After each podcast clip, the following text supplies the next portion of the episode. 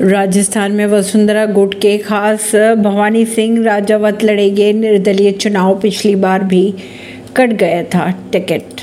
अफ़गानिस्तान में भी फिर लगे भूकंप के तेज झटके, छह दशमलव तीन मापी गई तीव्रता, पहले ही हो चुकी है हज़ारों मौतें। अफ़गानिस्तान में भूकंप का सिलसिला थमने का नाम नहीं ले रहा है। कुछ ही दिनों के अंदर कई बार वहाँ की धरती हिल चुकी है। अफ़गानिस्तान में एक बार फिर भूकंप के तेज झटके महसूस किए गए।